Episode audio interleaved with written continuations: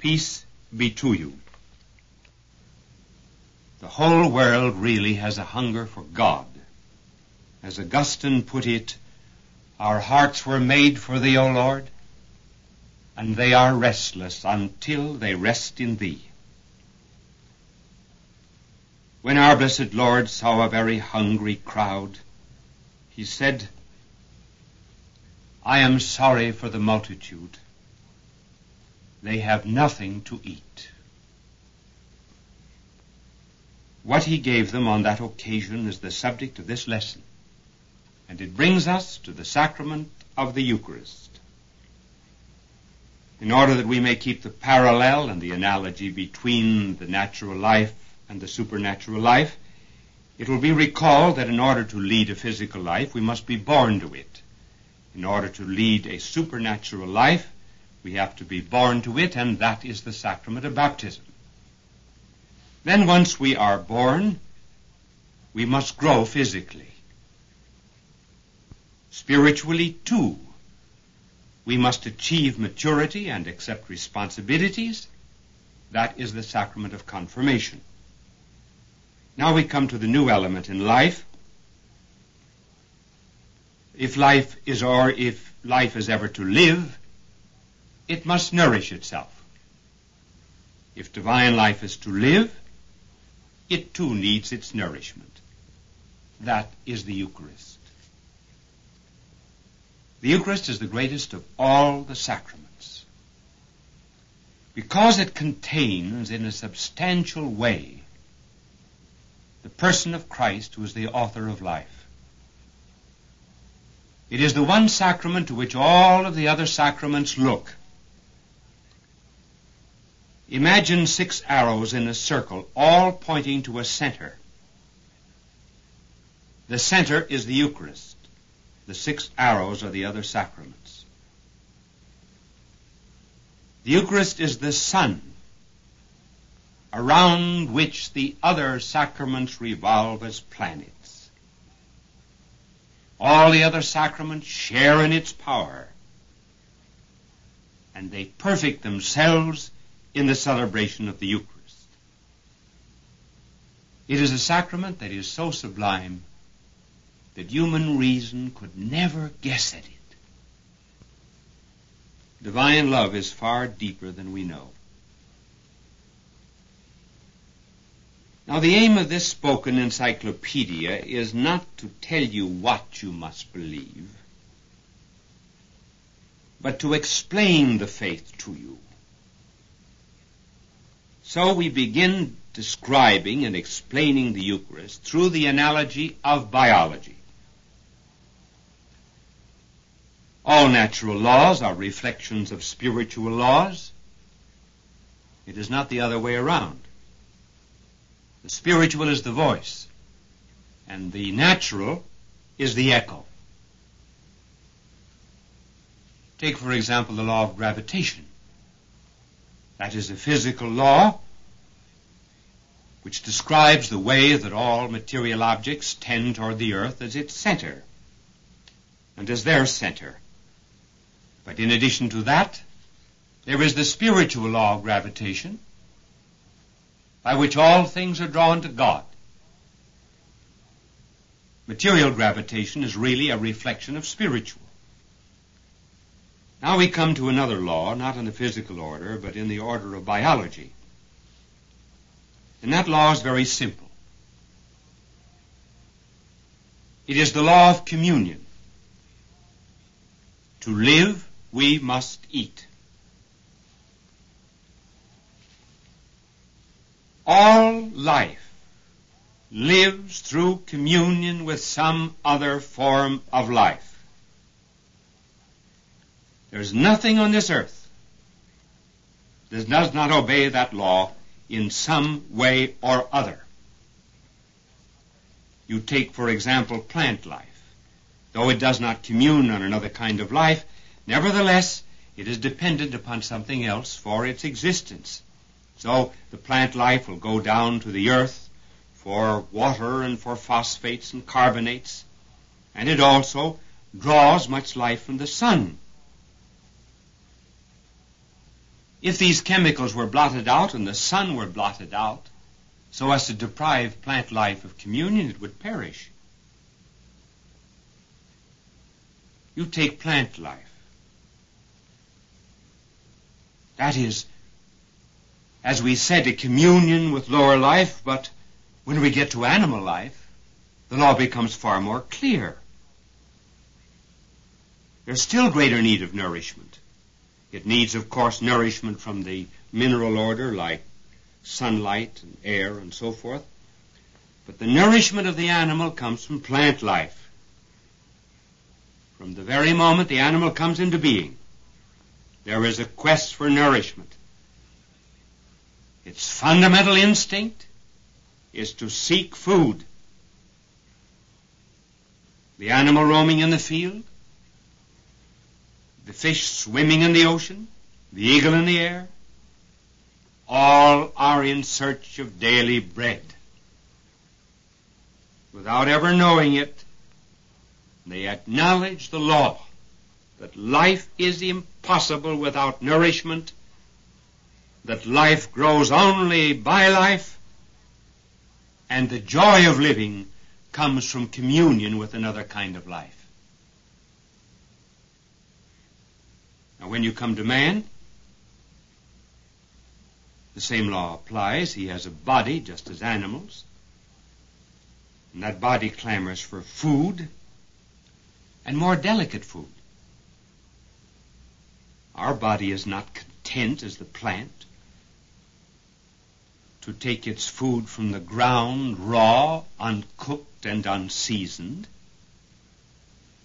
It seeks the refinement that comes from a higher creature. And in doing so, it acknowledges that universal law of life, that every living thing must nourish itself. Life lives by life, and the joy of living is enhanced by communion with another form of life. But here we come to a difference. Man has a soul as well as the body. Does not his soul demand food? And since his soul is spiritual, does it not require some spiritual food? There's nothing on this earth that can completely satisfy this soul hunger of man simply because it is an unearthly hunger. Everything in this universe demands a nourishment that is suited to its nature. A canary does not use the same kind of food as a boa constrictor because its nature is different. Man's soul is spiritual and therefore it demands a spiritual food. Now what will that food be? Well, that question was answered by our blessed Lord in the plains alongside of the shores of Galilee. And the occasion was, too, when men were hungry. Our blessed Lord saw thousands passing in a Passover caravan, hurrying on to Jerusalem. He marked that they were toiling up the hill in small groups. Some of them were very spent from long walks, particularly mothers dragging their children and old who long for the refreshment of life. And our blessed Lord's heart goes out to them. He proposes to feed them. Andrew the apostle pointed to a boy who had five barley loaves and two fishes. These our blessed Lord took. Notice the way the gospel describes what our Lord did. And notice also the parallel between this description and the Last Supper. We are quoting the Gospel of Mark. And he took up the five loaves and two fishes, and looked up to heaven, and blessed and broke the loaves and gave to his disciples. With these five barley loaves and two fishes, our blessed Lord fed the multitude of thousands. It was indeed a miracle of multiplication. A grain of wheat multiplies in the ground, so the bread and fishes, by a divinely hastened process, are multiplied until, the Gospel says, everyone had his fill. You suppose that if our blessed Lord gave out money instead of bread, that the Gospel would have said that everyone had his fill? Well, the effect of this miracle was stupendous because they saw the bread and the fishes increasing. And the people saw the possibility of making our Lord a king that would bring prosperity and plenty. So they sought to make him king. That's what people want. Even from God that walks this earth. Economic prosperity. It was almost like the temptation of Satan on the mountain. Remember, Satan asked our blessed Lord to turn the stones into bread, to make himself an economic provider. And so the people now wanted our Lord to be a king, an economic, political king that would fill their gullets and their stomachs and if he did that, he would have power according to them. And our Lord, knowing that they wished to make him king, fled into the mountains alone. They could not make him king. He was born a king. It could very well have been that this flight from political kingship disillusioned Judas. Do you know that the first record that we have of the fall of Judas takes place when our blessed Lord here announces and promises the Eucharist? And the fall of Judas comes when our blessed Lord gives the Eucharist at the Last Supper.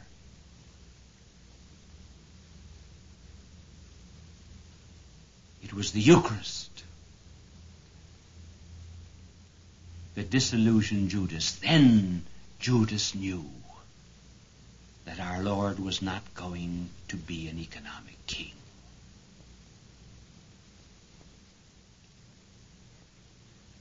We said that our blessed Lord left the multitude when they sought to make him king. And then the next morning he's found at Capharnaum by the people. They were curious how he got there. And when they asked him, his answer was to reprimand them because they were identifying religion with soup kitchens. And he said, and we quote the Gospel of John, Believe me, if you are looking for me now, it is not because of the miracles you have seen. It is because you were fed with loaves and had your fill.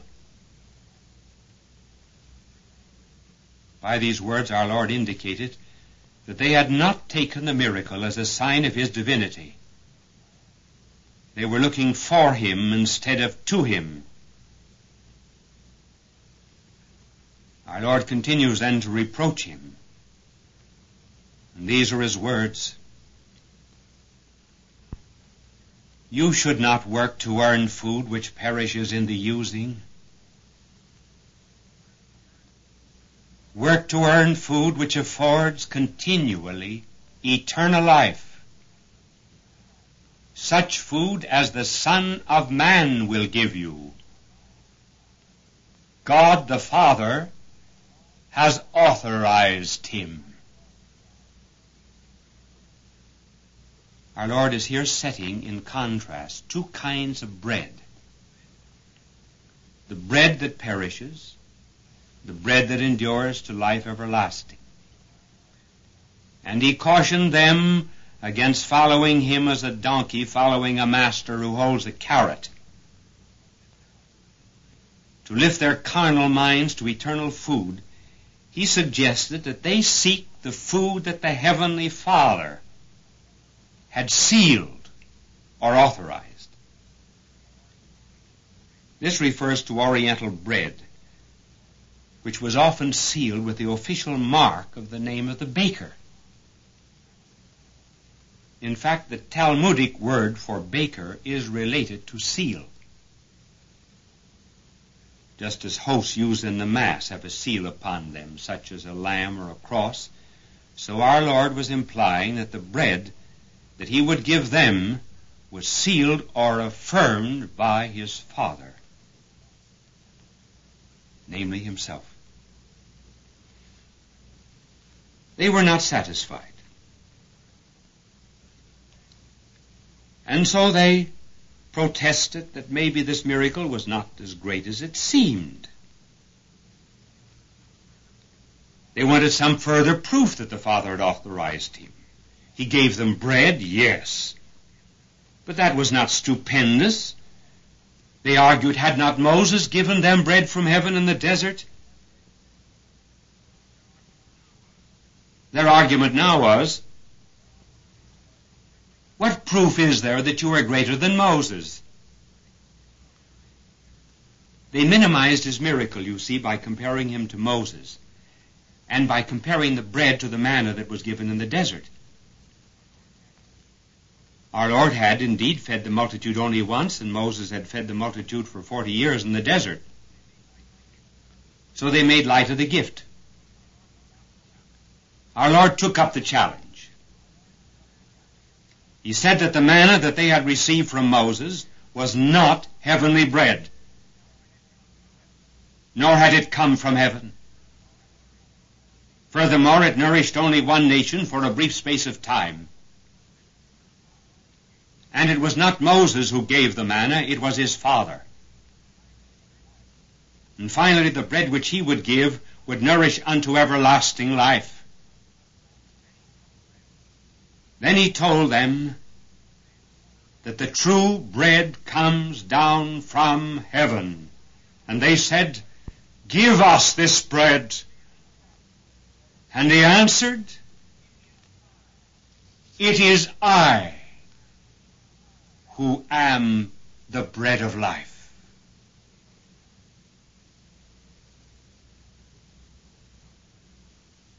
Now he makes the shadow of the cross appear. Bread must be broken.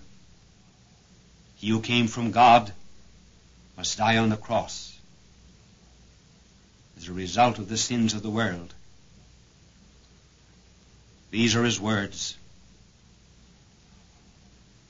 And now what is this bread which I am to give? It is my flesh, given for the life of the world. Then the Jews fell to disputing one with another, How can this man give us his flesh to eat?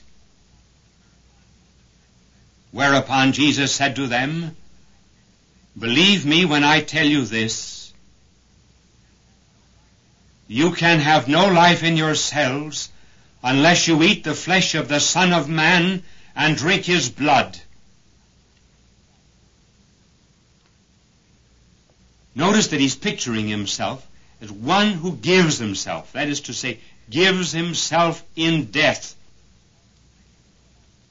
And the flesh and blood that he will give them it's not just that flesh and blood that they see, it will be the flesh and blood that will be glorified, sending into heaven at the right hand of the Father.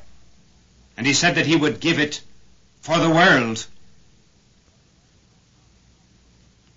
Now they begin to understand that these lambs that they saw were going up to Jerusalem to lose their blood were only a symbol of the paschal lamb the Lamb of God. Then he said to them that they were to live by him as he lived by the Father.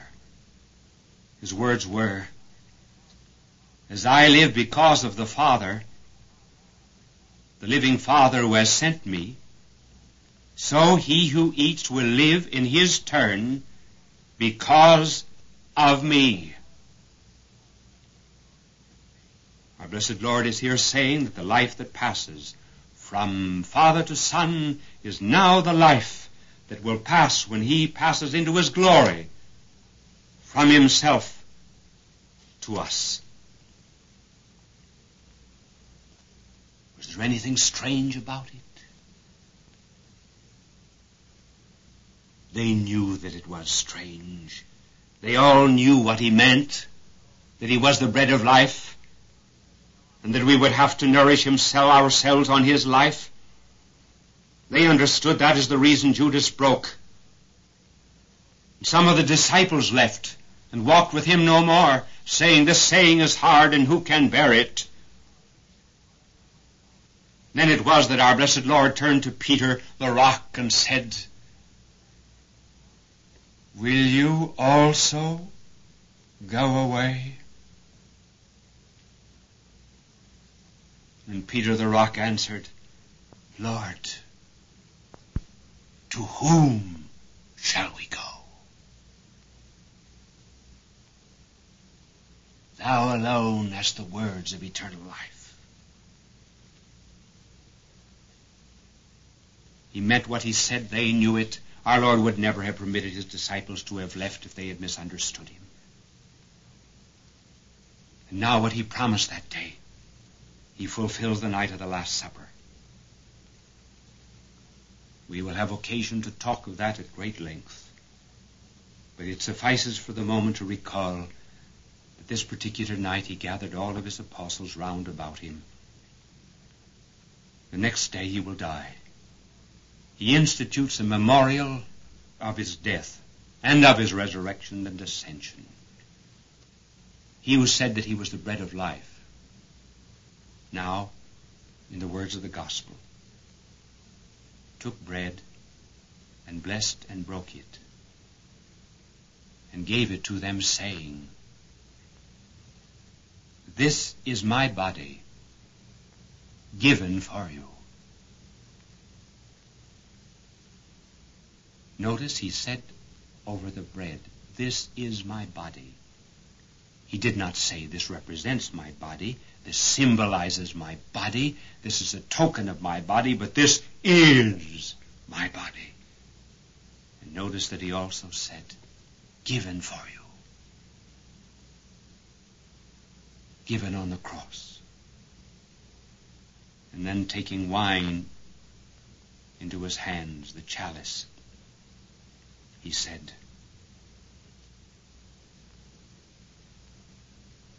Drink, all of you, of this. For this is my blood of the New Testament, shed for many, to the remission of sin.